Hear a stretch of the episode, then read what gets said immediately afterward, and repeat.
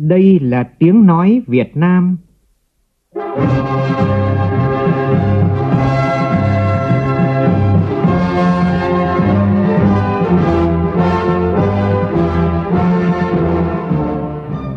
là tiếng nói Việt Nam, phát thanh từ Hà Nội, thủ đô nước Cộng hòa xã hội chủ nghĩa Việt Nam.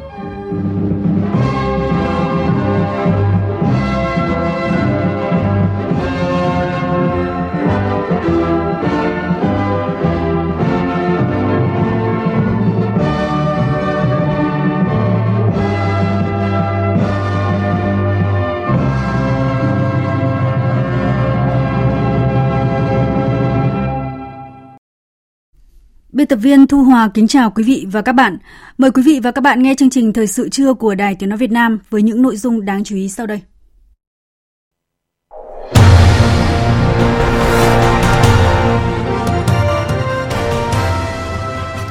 Thành phố Hồ Chí Minh ghi nhận thêm 33 trường hợp nhiễm Covid mới trong cộng đồng, tất cả đều liên quan đến Hội Thánh Truyền giáo Phục Hưng. Trong thông tin liên quan, Công an quận Gò Vấp, thành phố Hồ Chí Minh quyết định khởi tố vụ án hình sự về hoạt động của Hội Tin lành Truyền giáo Phục Hưng gây lây lan dịch bệnh.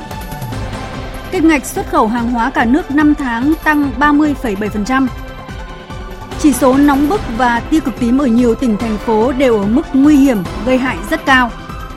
Trong phần tin thế giới, một số nhà khoa học Mỹ, Anh và Áo tuyên bố có bằng chứng COVID-19 sinh ra từ phòng thí nghiệm.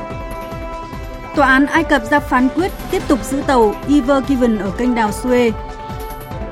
Câu lạc bộ bóng đá Chelsea của Anh giành chức vô địch Champions League mùa bóng 2020-2021.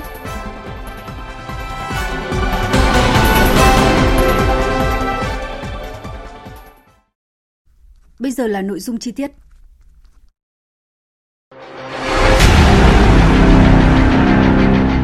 Đẩy lùi COVID-19, bảo vệ mình là bảo vệ cộng đồng.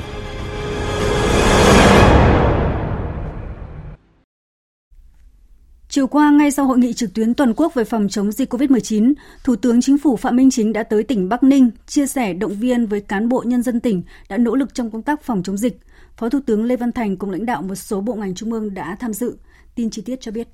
Tại buổi làm việc, các thành viên trong đoàn công tác của Thủ tướng nhận định Bắc Ninh là tỉnh đặc thù, có mật độ dân số cao, số lượng công nhân ngoại tỉnh làm việc thuê trọ đông, di chuyển phức tạp. Do đó, công tác phòng chống dịch bệnh có khó khăn và phức tạp hơn. Mặc dù vậy, Bắc Ninh đã triển khai mạnh mẽ, đúng hướng các giải pháp phòng chống dịch bệnh, trong đó có những giải pháp sáng tạo phù hợp như là chỉ tổ chức triển khai lại sản xuất, phân luồng lao động ở các doanh nghiệp đủ điều kiện an toàn phòng chống dịch, quản lý công nhân ở cả khu công nghiệp nơi đã cách ly và chưa cách ly, quan tâm đời sống công nhân ở khu công nghiệp, ở nhà trọ, ra soát sàng lọc người lao động nước ngoài để tăng cường quản lý, Thủ tướng Chính phủ Phạm Minh Chính đã ghi nhận và đánh giá cao tỉnh Bắc Ninh có nhiều sáng tạo, đưa ra các giải pháp phù hợp, kiềm chế dịch bệnh hiệu quả, từng bước ổn định đời sống và sản xuất. Thủ tướng yêu cầu tỉnh Bắc Ninh tiếp tục triển khai các biện pháp phòng chống dịch trên phạm vi rộng hơn, nghiên cứu giãn cách xã hội rộng hơn ở các khu công nghiệp và các vùng giáp danh với tỉnh Bắc Giang. Tỉnh cần tiếp tục đẩy nhanh việc xét nghiệm cho công nhân trong các khu công nghiệp và các vùng có nguy cơ cao. Thủ tướng cũng đề nghị Bắc Ninh phát huy vai trò của hệ thống chính trị ở cơ sở trong phòng chống dịch tại chỗ, các doanh nghiệp cùng chia sẻ khó khăn với tỉnh, phối hợp tổ chức tốt và nhân rộng mô hình bố trí chỗ ăn ở của công nhân tại các nhà máy. Nhân dịp này, Thủ tướng Phạm Minh Chính đã gửi lời hỏi thăm chia sẻ động viên nhân dân và các lực lượng phòng chống dịch của Bắc Ninh đang ngày đêm vất vả thực hiện nhiệm vụ phòng chống dịch, bảo vệ cuộc sống, sức khỏe của cộng đồng. Thủ tướng tin tưởng rằng với sự đồng lòng quyết tâm của cả hệ thống chính trị, tỉnh Bắc Ninh sẽ sớm ngăn chặn được dịch bệnh. Tiếp tục thông tin về tình hình dịch bệnh. Thông tin mới nhất từ Trung tâm Kiểm soát bệnh tật thành phố Hồ Chí Minh HCDC cho biết, đến 9 giờ sáng nay, trên địa bàn thành phố đã ghi nhận thêm 33 trường hợp dương tính với SARS-CoV-2, tất cả đều liên quan đến Hội Thánh Truyền giáo Phục Hưng. Và ngay trong sáng nay, Phó Thủ tướng Thường trực Trương Hòa Bình đã họp khẩn với thành phố Hồ Chí Minh về tình hình dịch COVID-19 trên địa bàn. Cuộc họp diễn ra trong bối cảnh dịch COVID-19 đang bùng phát mạnh trong cộng đồng, đặc biệt là liên quan đến chuỗi lây nhiễm từ Hội Thánh Truyền giáo Phục Hưng. Và lúc này thì chúng tôi đã kết nối điện thoại với phóng viên Vũ Hường đang có mặt tại cuộc họp. Xin mời phóng viên Vũ Hường ạ. Vâng, thưa quý vị và các bạn, sáng nay thì Phó Thủ tướng Thường trực Trương Hòa Bình đã có cuộc họp khẩn với thành phố Hồ Chí Minh về tình hình Covid-19 trên địa bàn. Tại cuộc họp thì diễn ra trong bối cảnh là dịch Covid-19 đang bùng phát mạnh trong cộng đồng, đặc biệt là liên quan đến chuỗi lây nhiễm từ Hội Thánh Truyền giáo Phục Hưng. Theo thống kê thì sáng nay ở thành phố Hồ Chí Minh đã có 379 ca, trong đó thì có 177 ca trong cộng đồng. Ờ, tại cuộc họp thì lãnh đạo các sở ngành của thành phố thì cũng đã có đề xuất để siết chặt các công tác phòng dịch. Đó là giám đốc sở y tế thành phố Hồ Chí Minh thì đề xuất là áp dụng cách ly xã hội theo chỉ thị 16 tại các phường 3, 14, 15, 9, 11 tại quận Gò Vấp và phường Thạnh Lộc ở quận 12. Ờ, với những vùng còn lại thì thực hiện áp dụng chỉ thị 15 của Thủ tướng. Giám đốc Sở Y tế Thành phố Hồ Chí Minh cũng đề xuất là cấm tụ tập 5 người nơi công cộng, thực hiện giờ giới nghiêm nghiêm ngặt, à, dừng các hoạt động không cần thiết và siêu thị chỉ bán những thực phẩm cần cần chủ yếu. À, còn giám đốc Sở Giao thông Vận tải thì đề xuất là đối với các tuyến đi qua khu vực giãn cách như quận 12, Gò Vấp thì không đón trả khách và chỉ hoạt động một số tuyến có đón trả khách tại các bệnh viện hay là khu công nghiệp. Ờ, riêng các tuyến khác thì nghiên cứu tạm dừng 40% số tuyến và chỉ hoạt động 60% các tuyến còn lại. Ngoài ra thì giám đốc Sở Giao thông Vận tải Thành phố Hồ Chí Minh cũng kiến nghị là khống chế cho xe liên tỉnh chỉ chở không quá 10 khách thay vì là không quá 20 khách như hiện nay và thực hiện nghiêm việc không đeo khẩu xử lý nghiêm việc đi không đeo khẩu trang nơi công cộng. Ờ, ngoài ra thì đại diện quận Gò Vấp nơi đang có số lượng bệnh ca bệnh rất là cao cho biết là đã lấy mẫu xét nghiệm toàn phường 15 và phường 19 Sáng nay thì đã lấy mẫu xét nghiệm toàn phường 3 và chiều nay sẽ xét nghiệm toàn phường 5. À, ờ, cũng tại cuộc họp thì thành phố Hồ Chí Minh cũng đồng ý đề xuất là hoãn kỳ thi vào lớp 10 vào đầu tháng 6 cho đến khi có thông báo mới nhất. Tại buổi làm việc thì Chủ tịch Ủy ban nhân dân thành phố Hồ Chí Minh Nguyễn Thành Phong có yêu cầu là các cấp các ngành cần rút kinh nghiệm để phòng dịch quyết liệt hơn, chú trọng phát huy vai trò của các tổ Covid cộng đồng. Bởi nếu các tổ này phát huy tốt thì đã không có việc là lây lan từ các hoạt động của Hội Thánh Truyền giáo Phục Hưng. Ngoài ra thì Bí thư Thành ủy Thành phố Hồ Chí Minh Nguyễn Văn Nên cũng đề xuất với Phó Thủ tướng là các giải pháp nhà cách ly cũng như là giãn cách trong thời gian 2 tuần để bảo vệ lâu dài. Hiện tại thì cuộc họp vẫn đang tiếp tục diễn ra và các ban ngành của thành phố thì đang tiếp tục thông tin về tình hình và công tác phòng dịch COVID-19. Vâng, bây giờ thì xin nhường lại cho đầu cầu Hà Nội. Vâng, xin được à, cảm ơn phóng viên Vũ Hường và chúng tôi cũng xin được thông tin thêm là theo Trung tâm Kiểm soát bệnh tật Thành phố Hồ Chí Minh, dự báo thì số ca lây nhiễm liên quan đến Hội Thánh Truyền giáo Phục Hưng có thể tiếp tục tăng trong thời gian tới do có thể vẫn có hội viên đến nay vẫn chưa khai báo y tế. Do đó, Trung tâm Kiểm soát bệnh tật Thành phố Hồ Chí Minh đề nghị tất cả người dân liên quan đến Hội Thánh Truyền giáo Phục Hưng cần chủ động khai báo y tế vì nguy cơ lây nhiễm rất cao. Để tiếp tục phát hiện kịp thời các ca nhiễm mới trong cộng đồng, thành phố Hồ Chí Minh tiếp tục điều tra truy vết các trường hợp tiếp xúc, lấy mẫu xét nghiệm nhằm đánh giá nguy cơ.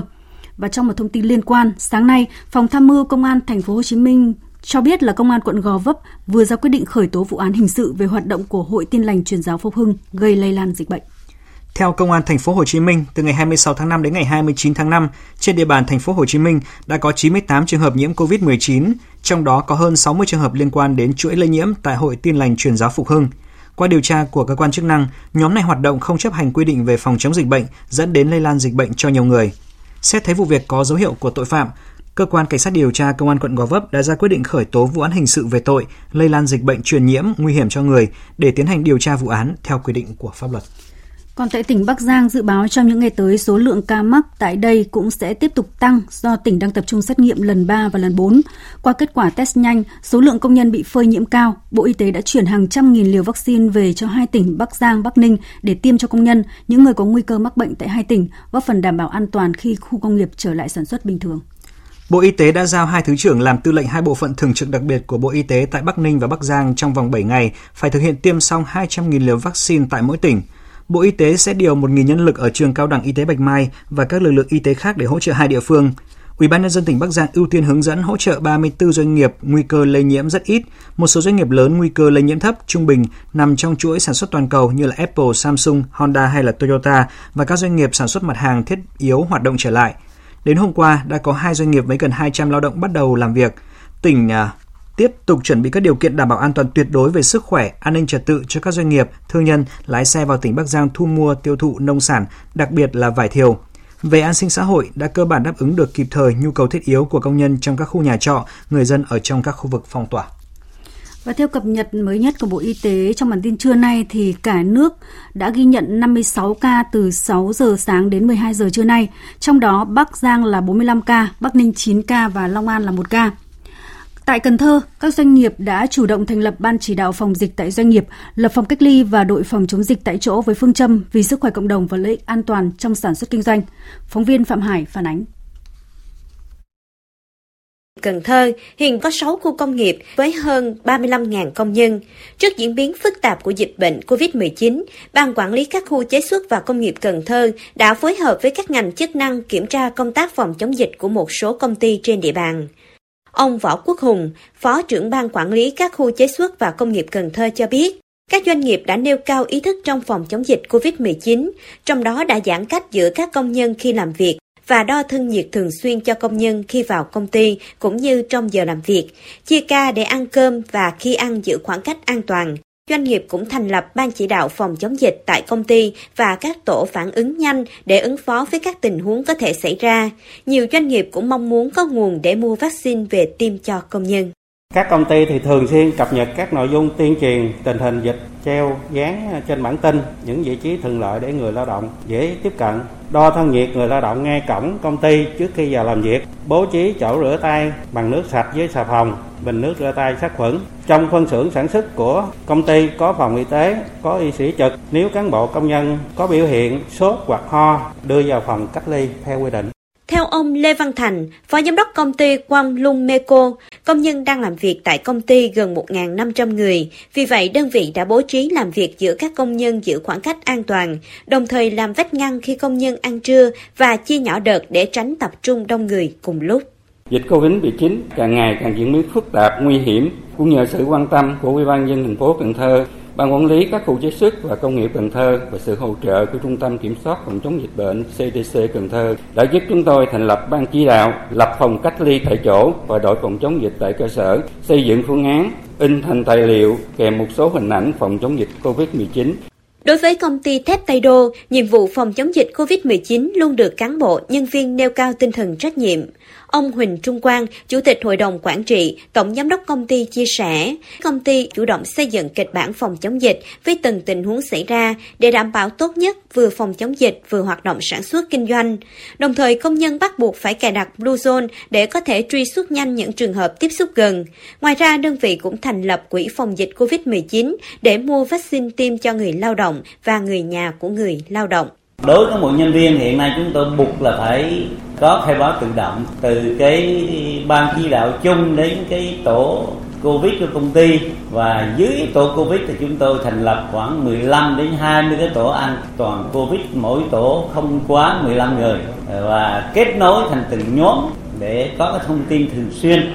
công ty chúng tôi thành lập một cái quỹ phòng chống covid. Quỹ này thì công ty sẽ bỏ tiền để mua vaccine cho người lao động và người nhà của người lao động thành phố Cần Thơ đã thành lập nhiều đoàn đi kiểm tra các khu công nghiệp trên địa bàn. Bước đầu, các doanh nghiệp đều nêu cao ý thức, trách nhiệm trong công tác phòng chống dịch bệnh.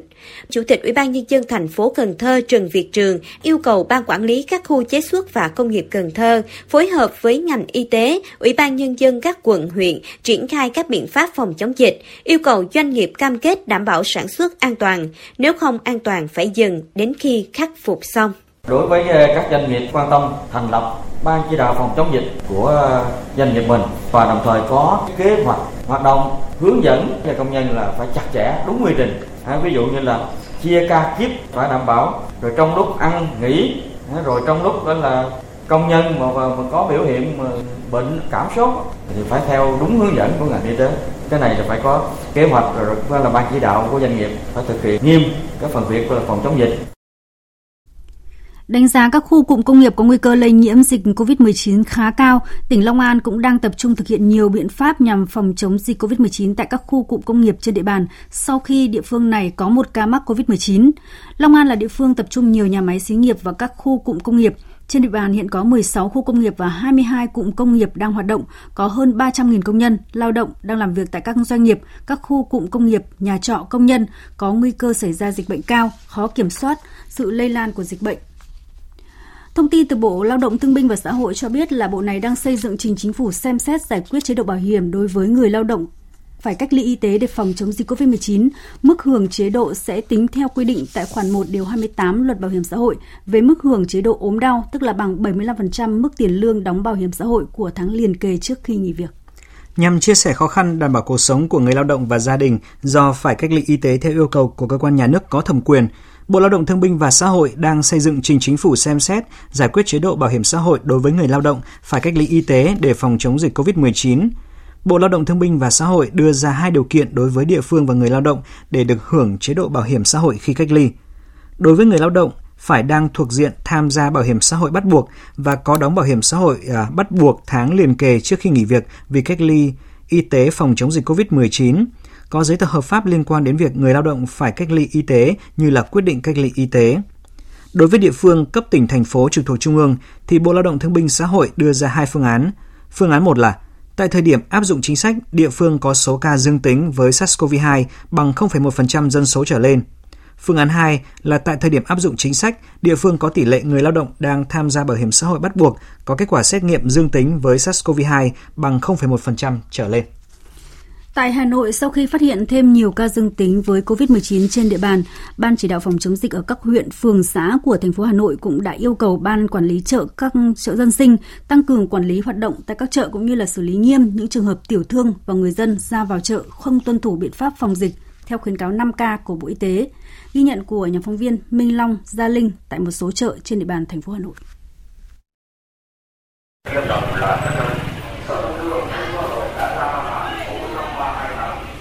Tại chợ đầu mối Long Biên những ngày này, các phương tiện ra vào chợ đều được phun khử khuẩn. Tiểu thương buôn bán trong chợ được yêu cầu tuân thủ nghiêm túc thông điệp 5K của Bộ Y tế. Ông Nguyễn Văn Loan, Phó trưởng ban Ban quản lý chợ đầu mối Long Biên, quận Ba Đình khẳng định chợ cũng bám vào những cái chỉ đạo của trung ương của thành phố bộ y tế triển khai thì cũng theo cái thông điệp 5 k là chính ngoài ra thì tăng cường công tác tổng vệ sinh khử khuẩn hiện nay chợ cũng mua 20 cái can là 20 lít nước khử khuẩn. Trong một, hai ngày sẽ khử khuẩn chợ một lần. Rồi các cái nguồn hàng của các tỉnh đưa về thì đều phải nắm bắt rõ cái nguồn gốc xuất xứ đều có sổ. Nhất là những vùng có dịch phối hợp với công an phường, xử lý 8 trường hợp không đeo khẩu trang mà ban quản lý chợ cũng đã phân công ngoài cổng chợ là đều có anh em làm lực lượng nhắc nhở về vấn đề khẩu trang, rồi đo cái thân nhiệt. Mọi người vào cái giao thường trong chợ. Chợ đầu mối đền lừ từ gần một tháng nay cũng tổ chức kiểm soát dịch tại các lối ra vào chợ ý thức của tiểu thương cũng như người dân vì thế cũng được nâng cao. Ban quản lý ngày nào cũng nhắc nhở người dân đi chợ và các hộ kinh doanh đảm bảo đầu tiên là phải đeo khẩu trang không tiếp xúc gần rửa tay thường xuyên. Bình thường đi chợ vẫn phải đeo. Đeo để con phòng tránh dịch bệnh như này phải đeo chứ. Với tinh thần chống dịch như chống giặc, theo chỉ đạo của thành phố, các ban quản lý chợ nêu cao tinh thần trách nhiệm, kiên quyết xử lý các trường hợp vi phạm.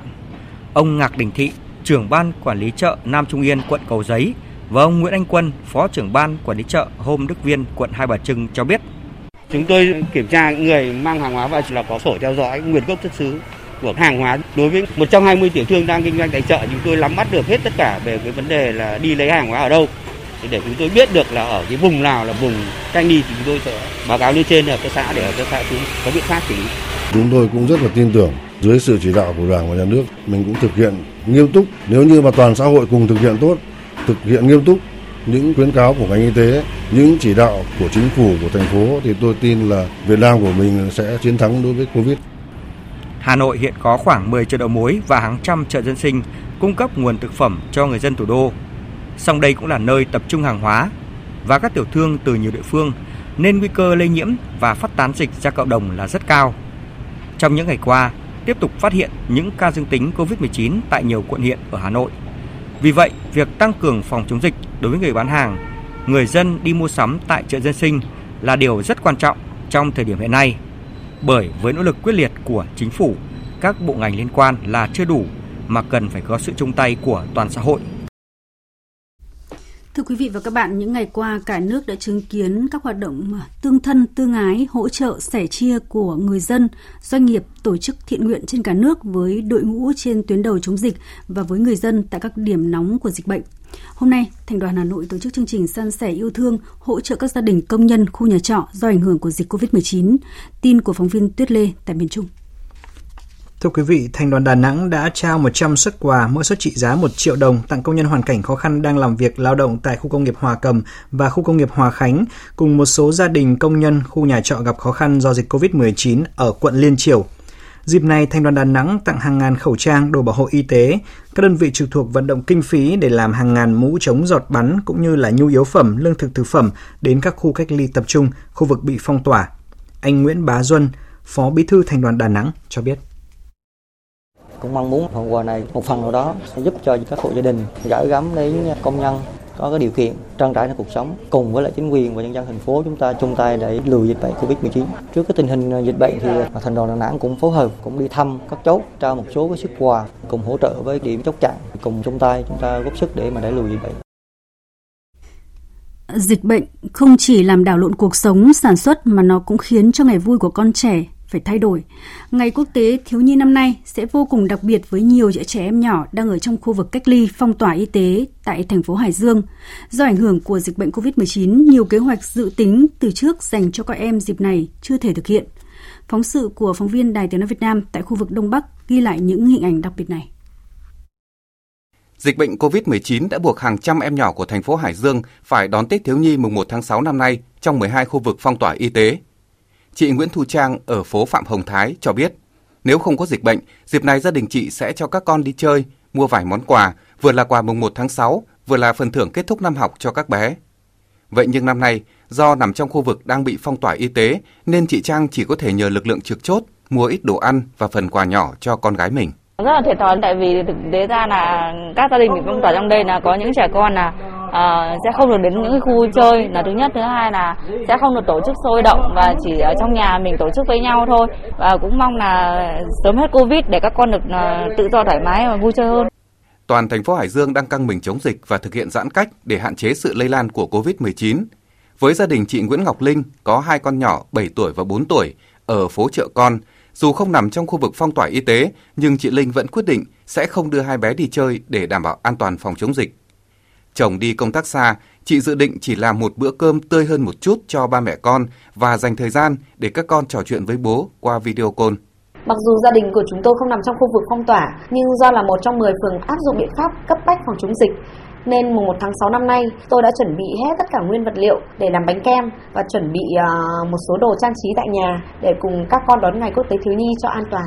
Với các bé, những nhân vật chính của ngày mùng 1 tháng 6 dù đều được bố mẹ động viên giải thích vì sao không được đi công viên, đi xem phim hay đi nhà sách dịp này, nhưng không khó để cảm nhận sự hụt hẫng. Hoàng Ngọc Diễm My, học sinh trường tiểu học Tô Hiệu, thành phố Hải Dương, nói.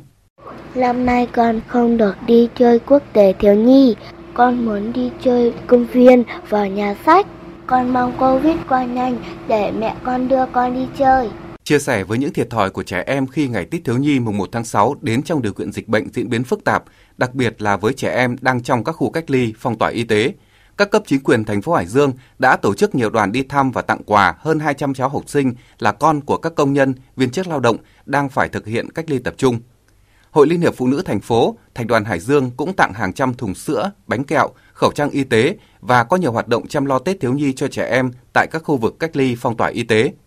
Chị Nguyễn Lệ Chi, Bí thư Thành đoàn Hải Dương cho biết, lực lượng thanh niên tình nguyện thường xuyên chia sẻ, động viên, quan tâm hỗ trợ từ bữa ăn hàng ngày tới những nguyện vọng muốn mua sách báo của các em. Chúng tôi cũng ờ, dự kiến là ngoài những cái quà tặng uh, dành cho các em thì cũng sẽ có những cái lời chúc, uh, những cái bưu thiếp được chính tay các đồng chí cán bộ đoàn đội uh, thực hiện và gửi gắm những cái tình cảm, những cái uh, lời động viên uh, của các đồng chí cán bộ đoàn đội cũng như là các bạn học sinh của bên ngoài uh, muốn gửi tới. Với các em nhỏ, Tết thiếu nhi năm nay sẽ là một Tết thiếu nhi hết sức đặc biệt, nhất là với những em đang trong thời gian cách ly phong tỏa y tế do dịch bệnh. Tết thiếu nhi năm nay có thể không vui như mong đợi, nhưng chắc chắn các em sẽ biết rằng chính mình đang góp phần nhỏ bé vào thắng lợi trong cuộc chiến chống đại dịch COVID-19. Thời sự VOV, nhanh, tin cậy, hấp dẫn. Chương trình thời sự trưa nay sẽ tiếp tục với một số tin đáng chú ý. Tổng cục Thống kê vừa công bố 5 tháng đầu năm nay kim ngạch xuất khẩu hàng hóa ước đạt 130 tỷ 940 triệu đô la Mỹ, tăng 30,7% so với cùng kỳ năm trước. Riêng trong tháng 5, kim ngạch xuất khẩu hàng hóa đạt 26 tỷ đô la Mỹ, tăng gần 36% so với cùng kỳ năm trước. Để hỗ trợ doanh nghiệp trong nước sản xuất và đẩy mạnh xuất khẩu, Bộ Công Thương cho biết sẽ tổ chức khai thác tận dụng cơ hội từ các hiệp định thương mại để tìm giải pháp phát triển thị trường và tháo gỡ rào cản để thâm nhập các thị trường mới, ưu tiên triển khai các hoạt động xúc tiến xuất khẩu vào các thị trường xuất khẩu sớm khôi phục sau đại dịch COVID-19. Đồng thời, tập trung theo dõi sát tình hình từng thị trường để ra soát, xác định các chủng loại hàng hóa mà các nước đang có nhu cầu nhập khẩu để khai thác, thúc đẩy xuất khẩu. Chuẩn bị cho kỳ thi tốt nghiệp trung học phổ thông năm 2021, Bộ Giáo dục và Đào tạo dự kiến sẽ huy động 200 cơ sở giáo dục đại học cử giảng viên, cán bộ, nhân viên tham gia vào việc triển khai công tác coi thi, chấm thi. Phóng viên Minh Hường thông tin. Theo ông Nguyễn Đức Cường, tránh thanh tra Bộ Giáo dục và Đào tạo, công tác thanh tra kiểm tra tại kỳ thi tốt nghiệp trung học phổ thông năm nay thực hiện theo hướng ổn định, kế thừa và có sự điều chỉnh phù hợp trong tình hình diễn biến phức tạp của dịch COVID-19, phân rõ trách nhiệm cho các đơn vị. Về lực lượng, Bộ sẽ sử dụng tối đa đội ngũ cán bộ công chức giảng viên, cộng tác viên thanh tra giáo dục đã tham gia tập huấn và đi thanh tra kiểm tra năm 2020. Trong công tác tập huấn sẽ bổ sung và nhấn mạnh những điểm mới, điểm cần chú ý của kỳ thi tốt nghiệp trung học phổ thông năm 2021. Những người ờ, được điều động tham gia công tác thanh tra kiểm tra thì cũng đảm bảo yêu cầu phải ờ, nắm vững cái nghiệp vụ và đảm bảo cái công tác ờ, theo quy định của luật thanh tra. Và chúng tôi huy động tối đa các trường, các cơ sở giáo dục đại học có đào tạo khối ngành sức khỏe hoặc lực lượng công an, quân đội tiếp tục huy động cái nguồn lực của các cơ sở giáo dục đại học trong việc kiểm tra công tác coi thi cũng như kiểm tra công tác chấm thi cũng như chấm thi phúc khảo. Hôm nay chúng tôi sẽ dự kiến sẽ huy động khoảng 200 cơ sở giáo dục đại học Năm ngoái chúng ta huy động ờ, riêng công tác coi thi đã gần 8.000 cán bộ giảng viên đại học. Bộ Giáo dục và Đào tạo cũng đề nghị các cơ sở giáo dục đại học chuẩn bị nguồn lực phục vụ kiểm tra công tác coi thi theo yêu cầu của Bộ. Các sở giáo dục và đào tạo phối hợp chặt chẽ, tạo điều kiện để các đoàn kiểm tra công tác coi thi thực thi nhiệm vụ, thanh tra tỉnh cử cán bộ lãnh đạo tham gia ban chỉ đạo cấp tỉnh và cử cán bộ tham gia các đoàn thanh tra kiểm tra thi của Sở Giáo dục và Đào tạo theo chỉ đạo của Ủy ban Nhân dân tỉnh. Trong tình hình diễn biến dịch COVID-19 phức tạp như hiện nay, Bộ dự kiến tổ chức tập huấn trực tuyến cho tất cả các đối tượng tham gia công tác thanh tra, kiểm tra trong kỳ thi với 3 hội nghị chia theo từng nhóm đối tượng. Ủy ban Kiểm tra Trung ương Thanh tra Chính phủ đã kết luận về các sai phạm quản lý đất công ở tỉnh Khánh Hòa trong thời kỳ từ năm 2010 đến năm 2018. Sau hơn một năm có kết luận, nhiều tập thể cá nhân đã bị xử lý kỷ luật từ khiển trách đến cách hết chức vụ. Nhiều vụ việc được Bộ Công an chuyển cho cơ quan cảnh sát điều tra Công an tỉnh Khánh Hòa điều tra. Các cơ quan chức năng đang xử lý những cán bộ sai phạm, nhưng việc thu hồi tài sản đang gặp nhiều khó khăn. Tin của phóng viên Thái Bình tại miền Trung. Qua thanh tra kiểm tra, các cơ quan chức năng phát hiện nhiều sai phạm trong một số dự án ở tỉnh Khánh Hòa. Thường trực tỉnh ủy đã chỉ đạo các đơn vị liên quan nhanh chóng rà soát lại các quy định, giải quyết tháo gỡ vướng mắt theo từng nhóm dự án. Với nhóm dự án, sau khi được thanh tra, các sở ngành khẩn trương xử lý, khắc phục tồn tại, thiếu sót, hướng dẫn chủ đầu tư hoàn thiện thủ tục theo quy định hiện hành để tiếp tục triển khai đầu tư xây dựng, đưa dự án vào hoạt động. Nhóm dự án xảy ra thất thoát về mặt tài sản thì khẩn trương mời các nhà đầu tư làm việc, tính lại giá trị, kịp thời thu hồi tài sản. Ông Nguyễn Tấn Tuân, Chủ tịch Ủy ban nhân dân tỉnh Khánh Hòa cho biết, Ủy ban nhân dân tỉnh Khánh Hòa vừa bãi bỏ các văn bản có nội dung liên quan đến việc tạm dừng dự án sau khi có kết luận thanh tra về đất đai của thanh tra chính phủ. Vấn đề nghĩa vụ tài chính của các dự án hội đồng thẩm định giá của tỉnh sẽ xác định lại và sẽ báo cáo với tỉnh và các chủ đầu tư phải có trách nhiệm nộp trở lại thì mới khắc phục được. Chứ khắc phục theo kiểu chung chung vừa qua nhiều nhà đầu tư là không hợp tác với tỉnh thì chúng tôi cũng sẽ kiên quyết để làm cho được. Chậm nghĩa vụ tài chính, chủ đầu tư mặt bằng đất vàng chịu phạt 156 tỷ đồng. Đây là trường hợp xảy ra ở tỉnh Thanh Hóa. Sau khi trúng giá đất khu đất vàng nhiều tay tiếng tại trung tâm thành phố Thanh Hóa, liên danh công ty cổ phần đầu tư và xây dựng ADI và công ty cổ phần Đông Sơn Thanh Hóa đã chậm thực hiện nghĩa vụ tài chính và theo tính toán của cơ quan thuế tỉnh Thanh Hóa thì đơn vị này phải chịu phạt do chậm nộp trên 156 tỷ đồng. Biên tập à, phóng viên Sĩ Đức thông tin. Dự án của dịch vụ thương mại văn phòng và dân cư thuộc khu đô thị Đông Hương, thành phố Thanh Hóa, gọi tắt là mặt bằng 3241, có vị trí đất vàng tại thành phố Thanh Hóa. Dự án do Ủy ban nhân dân thành phố Thanh Hóa làm chủ đầu tư. Ngày 26 tháng 9 năm 2019, dự án được đưa ra đấu giá lần thứ ba với sự tham gia của 13 công ty. Kết quả liên doanh công ty cổ phần đầu tư và xây dựng ADI, công ty cổ phần Đông Sơn Thanh Hóa trúng đấu giá với số tiền hơn 1.215 tỷ đồng cho gần 58.000 m2 đất, bao gồm 375 lô đất liền kề và biệt thự. Tuy nhiên sau hơn một năm trúng thầu, liên doanh này chỉ nộp 218 tỷ đồng vào ngân sách. Ủy ban nhân dân tỉnh Thanh Hóa đã nhiều lần đốc thúc yêu cầu nhà đầu tư nộp đủ số tiền theo quy định vào ngân sách, nếu không sẽ hủy kết quả trúng đấu giá. Mới đây nhất ngày 17 tháng 5 vừa qua, liên doanh công ty cổ phần đầu tư và xây dựng ADI và công ty cổ phần Đông Sơn Thanh Hóa đã nộp đủ số tiền trúng đấu giá là hơn 1.215 tỷ đồng vào ngân sách nhà nước. Thông tin về vấn đề chậm thực hiện nghĩa vụ đối với nhà nước sau khi trúng đấu giá của liên doanh công ty này, ông Hoàng Văn Thắng, Chi cục Phó Chi cục Thuế khu vực thành phố Thanh Hóa Đông Sơn cho biết. thì theo cái thông báo đấy 30 ngày đầu tiên là phải nộp 50%, sau đó đến 60 ngày tiếp theo phải nộp hết. Đấy, thế thì nếu mà cứ vi phạm cái thời gian mà mình vừa nói đấy thì sẽ bị chậm nộp là 0,03% một ngày trên cái số tiền thiếu đấy. Thế bọn mình đang tạm tính ước tính nó khoảng rơi vào 156 tỷ. Liệu rằng Ủy ban nhân dân tỉnh Thanh Hóa có chấp thuận việc xí xóa 156 tỷ đồng chậm nộp này không? Chúng tôi sẽ tiếp tục tìm hiểu và thông tin đến quý vị và các bạn. Tiếp nối chương trình thời sự trưa nay sẽ là một số thông tin về thời tiết. Theo dự báo thì hôm nay hầu khắp các vùng trên cả nước đều có nắng nóng. Cụ thể là ở phía Đông Bắc Bộ có nắng nóng với nền nhiệt độ cao nhất phổ biến khoảng 35 đến 37 độ, có nơi trên 38 độ. Ở phía Tây Bắc Bộ và khu vực từ Thanh Hóa đến Phú Yên có nắng nóng và nắng nóng gai gắt, có nơi đặc biệt gai gắt với nhiệt độ cao nhất từ 35 đến 38 độ, có nơi trên 39 độ. Từ ngày mai, nắng nóng gai gắt mở rộng ra toàn bộ khu vực Bắc Bộ và khu vực từ Thanh Hóa đến Phú Yên với nền nhiệt độ cao nhất 36 đến 39 độ, có nơi trên 39 độ. Riêng một số nơi có khả năng trên 40 độ. Tây Nguyên và Nam Bộ nền nhiệt cũng ở mức nắng nóng trong khoảng 33 đến 35 độ. Cảnh báo đợt nắng nóng này có khả năng kéo dài đến những ngày đầu tháng 6 tới. Trong những ngày nắng nóng này thì cần lưu ý nguy cơ xảy ra cháy nổ và hỏa hoạn ở khu vực dân cư và cháy rừng ở khu vực Trung Bộ. Người dân cũng cần lưu ý không làm việc trong thời gian dài dưới trời nắng nóng để phòng tình trạng mất nước, kiệt sức, đột quỵ do sốc nhiệt.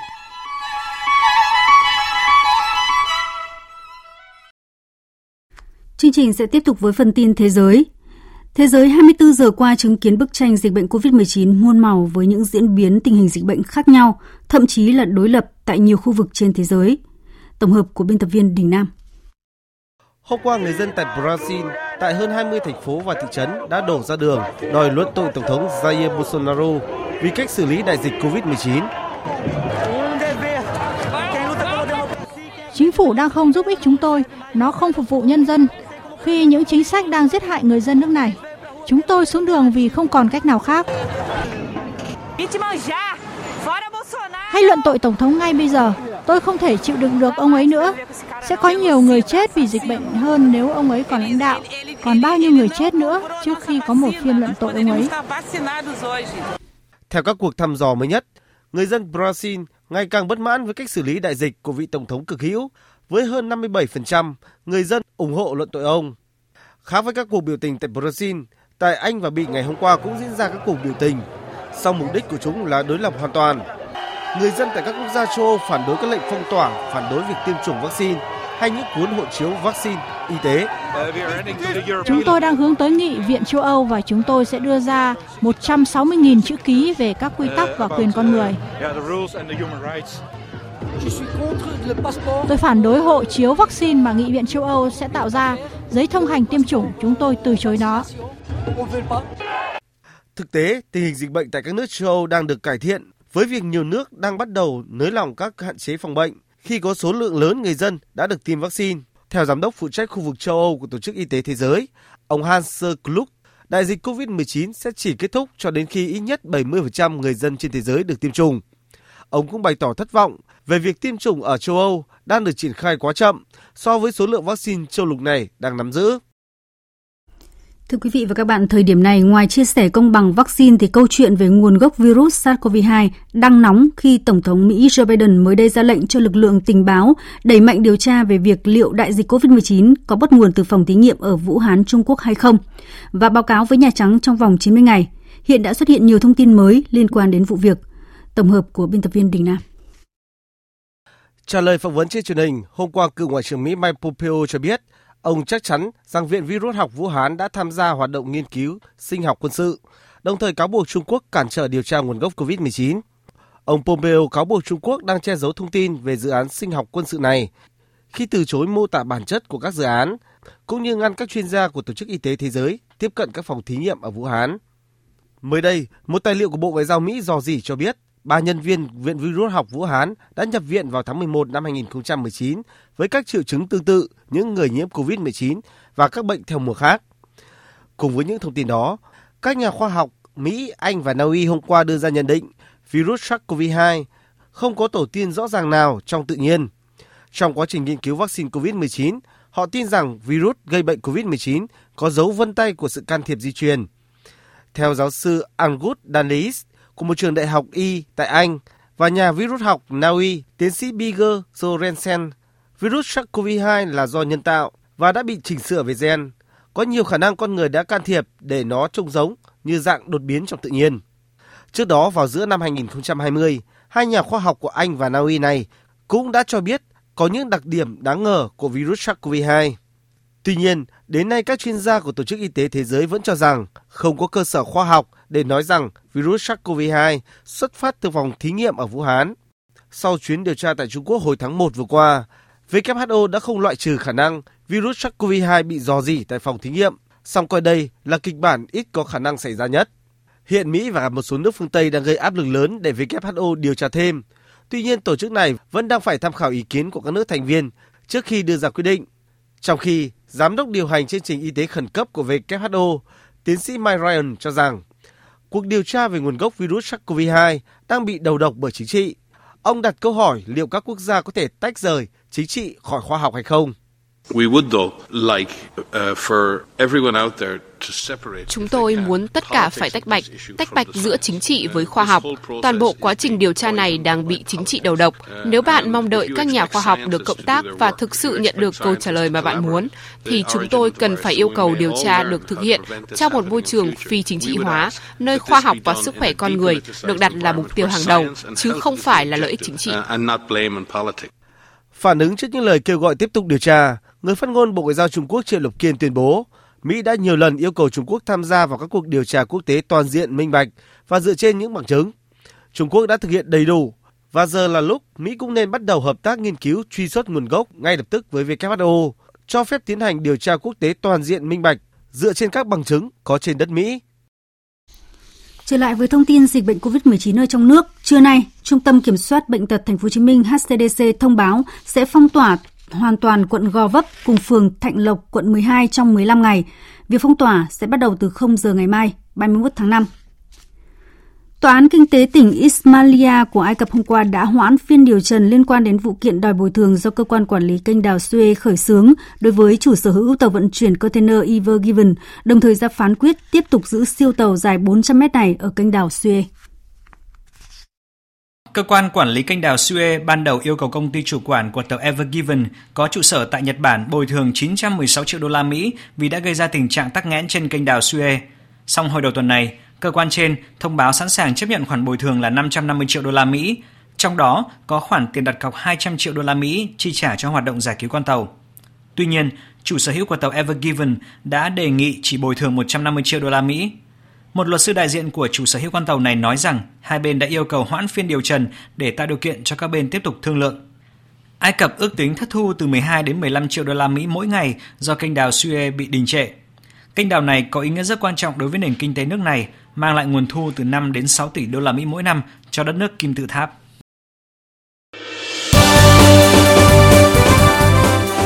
Thời sự tiếng nói Việt Nam Thông tin nhanh Bình luận sâu Tương tác đa chiều.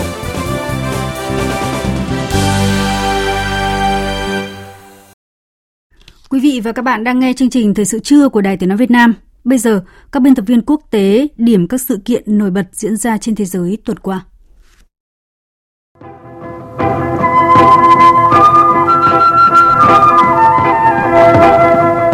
Thưa quý vị, thưa các bạn, cuộc bầu cử tổng thống Syria đã diễn ra với kết quả không ngoài dự đoán. Đương kim Tổng thống Bashar al-Assad đã giành chiến thắng với hơn 95% số phiếu ủng hộ để tiếp tục nhiệm kỳ thứ tư kéo dài 7 năm. Trong cuộc bầu cử năm nay, khẩu hiệu tranh cử của ông Assad là hy vọng thông qua công việc.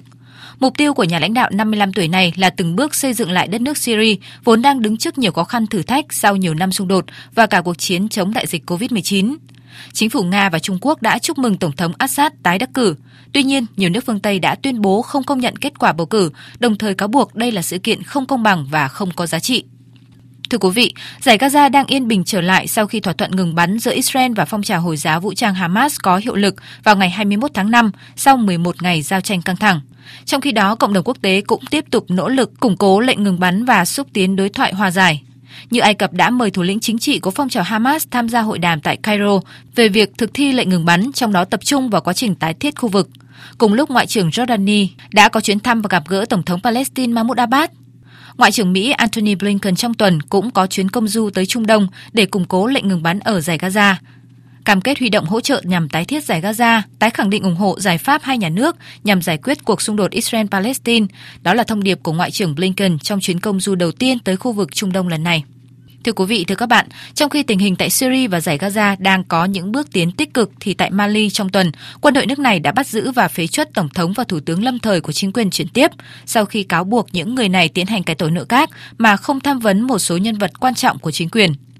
Sau khi hai nhà lãnh đạo này từ chức, lực lượng quân đội đã trả tự do, đồng thời ngay sau đó ngày 28 tháng 5, Tòa án Hiến pháp Mali công bố Phó Tổng thống, Đại tá Assimi Goita là Tổng thống chuyển tiếp ở quốc gia Tây Phi này. Phát biểu trên truyền hình, cố vấn của Phó Tổng thống lâm thời Mali, ông Baba Kiste nói. Phó Tổng thống lâm thời không có lựa chọn nào khác ngoài việc can thiệp để bảo vệ các quy định của chính quyền chuyển đổi, cả Tổng thống và Thủ tướng và những người có liên quan sang một bên.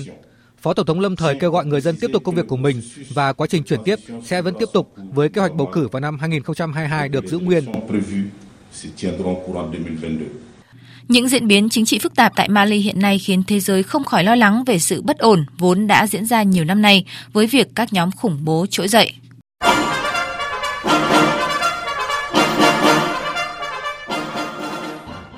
Thưa quý vị, thưa các bạn, đến với các vấn đề đáng chú ý khác, Bộ Ngoại giao Mỹ ngày 27 tháng 5 cho biết, Mỹ quyết định không tham gia trở lại hiệp ước bầu trời mở sau khi rút khỏi hiệp ước kiểm soát vũ khí đa phương này hồi năm ngoái. Theo phía Nga, quyết định của Mỹ sẽ không tạo được bầu không khí có lợi cho các cuộc thảo luận về kiểm soát vũ khí trong khuôn khổ cuộc gặp thượng đỉnh giữa Tổng thống Nga Vladimir Putin và người đồng cấp Mỹ Joe Biden dự kiến diễn ra vào tháng 6 tới. Cần nhắc lại, Hiệp ước Bầu Trời Mở được ký kết năm 1992 và có hiệu lực từ năm 2002, cho phép 35 quốc gia thành viên, trong đó có Nga và Mỹ, thực hiện các chuyến bay giám sát trong không phận của nhau, công khai thu thập thông tin về các lực lượng và hoạt động quân sự của nhau theo các hạn ngạch bay đã được thống nhất từ trước. Tuy nhiên, cả hai nước thường xuyên cáo buộc nhau vi phạm thỏa thuận. Thưa quý vị, thưa các bạn, ngày 27 tháng 5, Trung Quốc và Mỹ đã có cuộc đàm phán cấp cao đầu tiên thảo luận về vấn đề thương mại kể từ khi chính quyền Tổng thống Mỹ Joe Biden lên nắm quyền đầu năm nay. Thừa nhận đàm phán diễn ra một cách thẳng thắn, với quan điểm thực tế và xây dựng, cả hai bên đều coi phát triển thương mại song phương là rất quan trọng trong giai đoạn tới đây. Trong hai ngày 24 và 25 tháng 5, lãnh đạo 27 quốc gia Liên minh châu Âu EU nhóm họp hội nghị thượng đỉnh tại thủ đô Bruxelles của Bỉ. Đây là hội nghị thượng đỉnh đầu tiên trong năm nay mà các nhà lãnh đạo EU gặp mặt trực tiếp kể từ tháng 12 năm ngoái do đại dịch COVID-19. Về tình hình Trung Đông, EU khẳng định ủng hộ việc tìm kiếm một giải pháp lâu dài dựa trên giải pháp hai nhà nước. Liên quan tới đại dịch COVID-19, các nhà lãnh đạo EU bày tỏ lạc quan về tình hình dịch bệnh đang có dấu hiệu cải thiện với các chiến dịch tiêm chủng vaccine phòng bệnh được đẩy mạnh. Tuy nhiên, giới chức các nước cũng nhất trí cần tiếp tục các biện pháp hạn chế cho đến mùa du lịch hè này. Trong quan hệ với Nga, các nhà lãnh đạo đã trao đổi về việc cơ quan chức năng Nga bắt giữ nhân vật đối lập nhiều tai tiếng Alexei Navalny. Bên cạnh đó, các nhà lãnh đạo EU cũng thúc đẩy các giải pháp xây dựng lại một liên minh mạnh mẽ với Mỹ trước khi Tổng thống Joe Biden sẽ đến thăm châu Âu, dự kiến vào tháng 6 tới.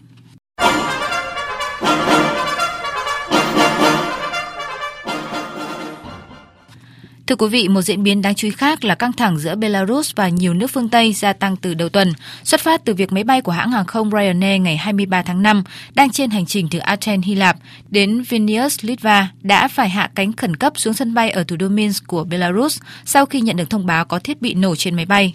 Dù không phát hiện vật thể khả nghi nào, nhưng nhà chức trách Belarus cho biết đã phát hiện trong danh sách hành khách có người đồng sáng lập kênh truyền hình Nexta Romat Protasevich mà chính quyền nước này năm ngoái cáo buộc phạm một loạt tội danh, trong đó có tổ chức cuộc bạo động quy mô lớn. Cơ quan bảo vệ pháp luật Belarus đã bắt giữ nhân vật này. Trước diễn biến này, hội nghị thượng đỉnh EU diễn ra ở Bruxelles Bỉ đã nhất trí yêu cầu đóng cửa các sân bay của khối với tất cả các máy bay của Belarus, đồng thời yêu cầu các hãng hàng không châu Âu tránh bay qua không phận của Belarus. Đáp lại phát biểu trước các nghị sĩ, Tổng thống Alexander Lukashenko cáo buộc phương Tây nhiều lần vượt ranh giới đỏ, tiến hành không chỉ là một cuộc chiến thông tin mà là một cuộc chiến tổng hợp hiện đại chống lại Belarus, đồng thời kêu gọi các cường quốc nước ngoài ngừng nỗ lực gây bất ổn tình hình ở nước này. Chúng tôi sẽ đáp trả kiên quyết trước bất kỳ lệnh trừng phạt tấn công và khiêu khích nào. Không phải vì chúng tôi muốn kích động một cuộc chiến ở trung tâm lục địa. Chúng tôi không muốn, nhưng vì các bạn phương Tây không cho chúng tôi sự lựa chọn nào khác. Dù vậy, nhằm hạ nhiệt căng thẳng, Tổng thống Lukashenko đã đề xuất đối thoại với phương Tây. Trong khi đó, Mỹ và các nước châu Âu đã kêu gọi Tổ chức Hàng không Dân dụng Quốc tế nhanh chóng điều tra vụ máy bay của Ryanair phải hạ cánh khẩn cấp mà họ cho là chưa có tiền lệ và không thể chấp nhận được. Ở góc độ khác, theo giới quan sát, sự việc lần này có thể khiến Belarus xích lại gần hơn với Nga, điều mà phương Tây không hề mong muốn. Tiếp nối ngay sau đây sẽ là trang tin tài chính và thể thao. Trang tin đầu tư tài chính. Các biên tập viên Thành Trung và Phương Anh xin kính chào quý vị và các bạn.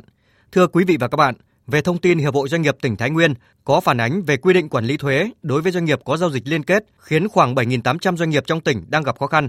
Tổng cục Thuế cho biết, việc xác định mối quan hệ liên kết theo vốn vay không phải là quy định mới, gây khó khăn cho các doanh nghiệp trong quá trình thực hiện quản lý thuế. Trong tuần qua, các ngân hàng đã ủng hộ hàng trăm tỷ đồng để hỗ trợ các địa phương bị ảnh hưởng bởi dịch bệnh COVID-19. Trong đó, Ngân hàng Nông nghiệp và Phát triển Nông thôn Việt Nam ủng hộ hơn 46 tỷ đồng, Ngân hàng Thương mại Cổ phần Công thương Việt Nam ủng hộ 38 tỷ đồng, Ngân hàng Thương mại Cổ phần Đầu tư và Phát triển Việt Nam BIDV 30 tỷ đồng. Bên cạnh đó, các ngân hàng tập trung nguồn lực tối ưu để đảm bảo hoạt động kinh doanh liên tục nhằm phục vụ tốt nhất cho khách hàng, hỗ trợ đồng hành cùng khách hàng vượt khó khăn. Kho bạc nhà nước vừa tiếp tục có thêm phiên gọi thầu trái phiếu chính phủ thành công. Theo đó, kho bạc nhà nước đã huy động thành công 14.650 tỷ đồng trái phiếu chính phủ. Lãi suất trúng thầu giảm khá mạnh ở kỳ hạn 10 năm và 15 năm. Kể từ đầu năm 2021, kho bạc nhà nước huy động được 109.690 tỷ đồng thông qua 76 đợt đấu thầu tại Sở Giao dịch Chứng khoán Hà Nội. Sau nhiều tháng đứng ở mức thấp, lãi suất huy động bật tăng trở lại tại một số ngân hàng. Trong biểu lãi suất huy động mới nhất áp dụng từ ngày 27 tháng 5, Ngân hàng Thương mại Cổ phần Sài Gòn Hà Nội SHB đã điều chỉnh tăng thêm từ 0,1 đến 0,3 điểm phần trăm so với trước. Các doanh nghiệp thép đua nhau tăng giá trong thời gian gần đây có thể phải gánh chịu tác động ngược khi nhà đầu tư xây dựng không chịu nổi lỗ và ngưng thi công. Lãnh đạo một công ty xây dựng đang niêm yết trên Sở Giao dịch Chứng khoán Hà Nội cho biết, từ đầu năm tới nay, giá thép đã tăng khoảng 50%. Toàn bộ các gói thầu ký từ năm 2020 và đầu năm 2021 đều bị ảnh hưởng lớn. Có thể nói là vỡ phương án kinh tế bởi vì biên lợi nhuận của một gói thầu thi công xây dựng trong bối cảnh cạnh tranh khốc liệt như hiện nay là rất mỏng, thường ở mức trên dưới 5%. Đầu tư tài chính biến cơ hội thành hiện thực. Đầu tư tài chính biến cơ hội thành hiện thực.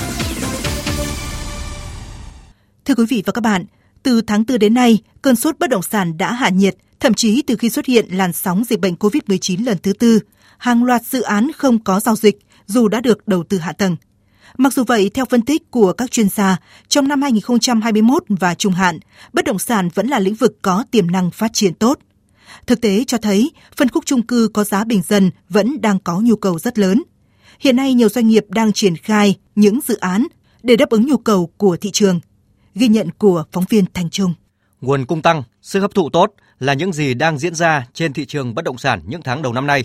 Theo đánh giá của Bộ Xây dựng, mặc dù còn nhiều khó khăn nhưng giá bán bất động sản trên thị trường không có xu hướng giảm mà vẫn tăng. Hiện nay doanh nghiệp trong lĩnh vực này đang chủ động thích ứng, bám sát chính sách hỗ trợ của chính phủ, sẵn sàng kế hoạch kinh doanh và phát triển dự án khi dịch bệnh đi qua. Mục tiêu dài hạn của các nhà phát triển bất động sản sẽ tập trung vào dòng sản phẩm vừa túi tiền của đại bộ phận người dân, bởi đây là dòng sản phẩm có tính thanh khoản cao và ít rủi ro. Ông Nguyễn Anh Tuấn, Chủ tịch Hội đồng Quản trị, Tổng Giám đốc Công ty Cổ phần Phương Đông cho biết. Trong quá trình uh, triển khai dự án Phương Đông thì chúng tôi cam kết là chúng tôi sẽ đưa sản phẩm thật đối với người mua nhà. Đặc biệt là chúng tôi dự án chúng tôi có rất nhiều những cái căn nó mức độ đầu tư hợp lý. Dưới một tỷ rưỡi cũng có thể người mua nhà cũng có thể tiếp cận căn hộ của dự án đảm bảo đúng cái tiêu chuẩn về nhà ở. Và trong quá trình à, bán hàng thì chúng tôi cam kết là giữ nguyên trạng thái giá trong suốt từ năm 2020 đến bây giờ. Đó là mục tiêu để đảm bảo là sự ổn định trong thị trường cũng như là khẳng định là cái sự quyết tâm của doanh nghiệp là không theo cái xu thế nũng đoạn giá cũng như là đẩy giá để ảnh hưởng đến quyền lợi của người mua nhà.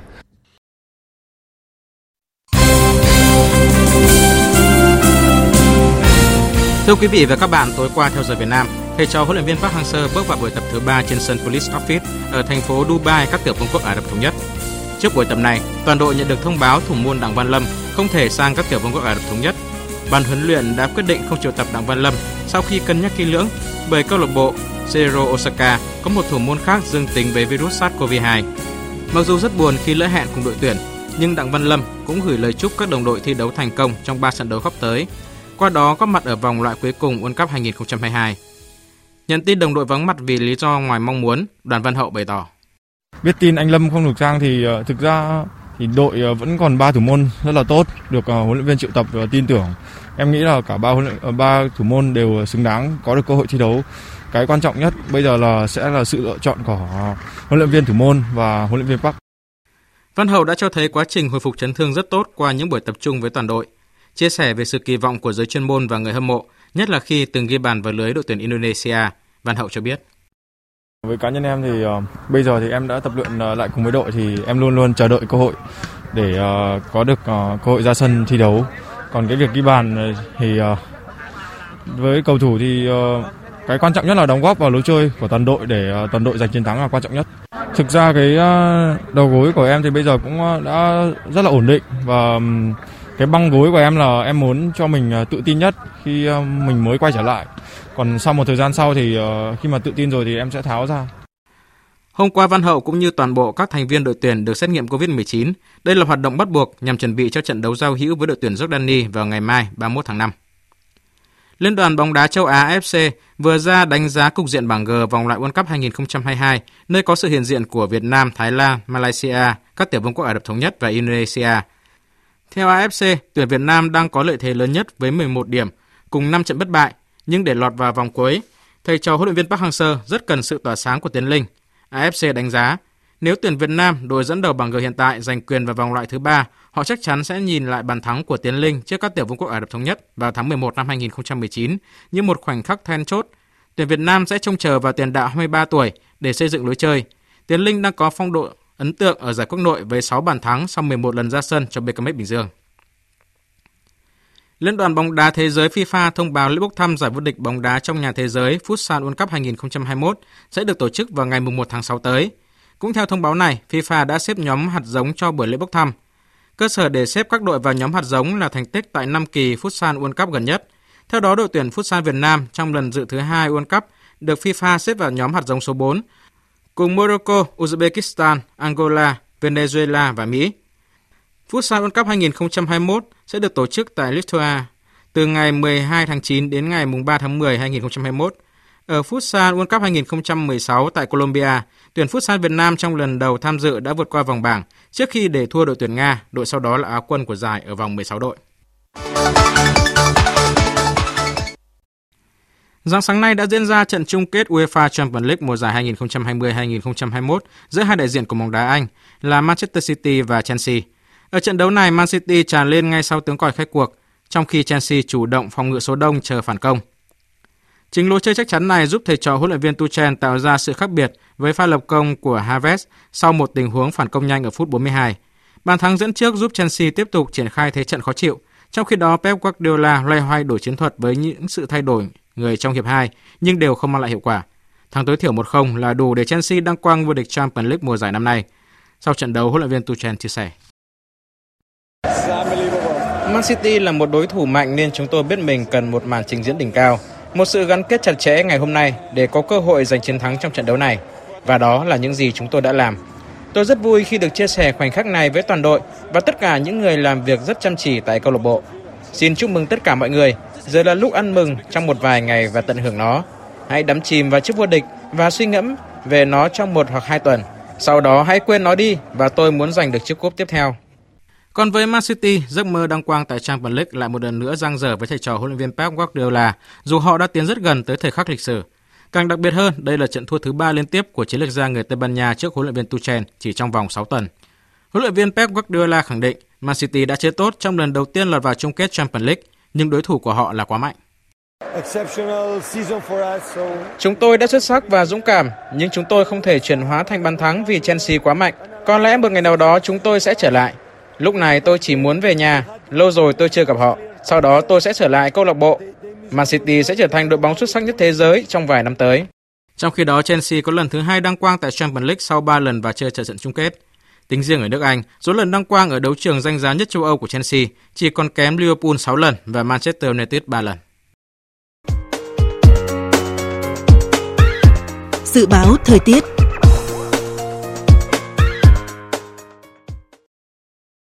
Phía Tây Bắc Bộ, chiều nắng nóng, có nơi nắng nóng gai gắt, chiều tối và đêm có mưa rào và rông vài nơi. Riêng khu Tây Bắc, chiều tối và đêm có mưa rào và rông rải rác, gió nhẹ, nhiệt độ từ 25 đến 37 độ, có nơi trên 38 độ.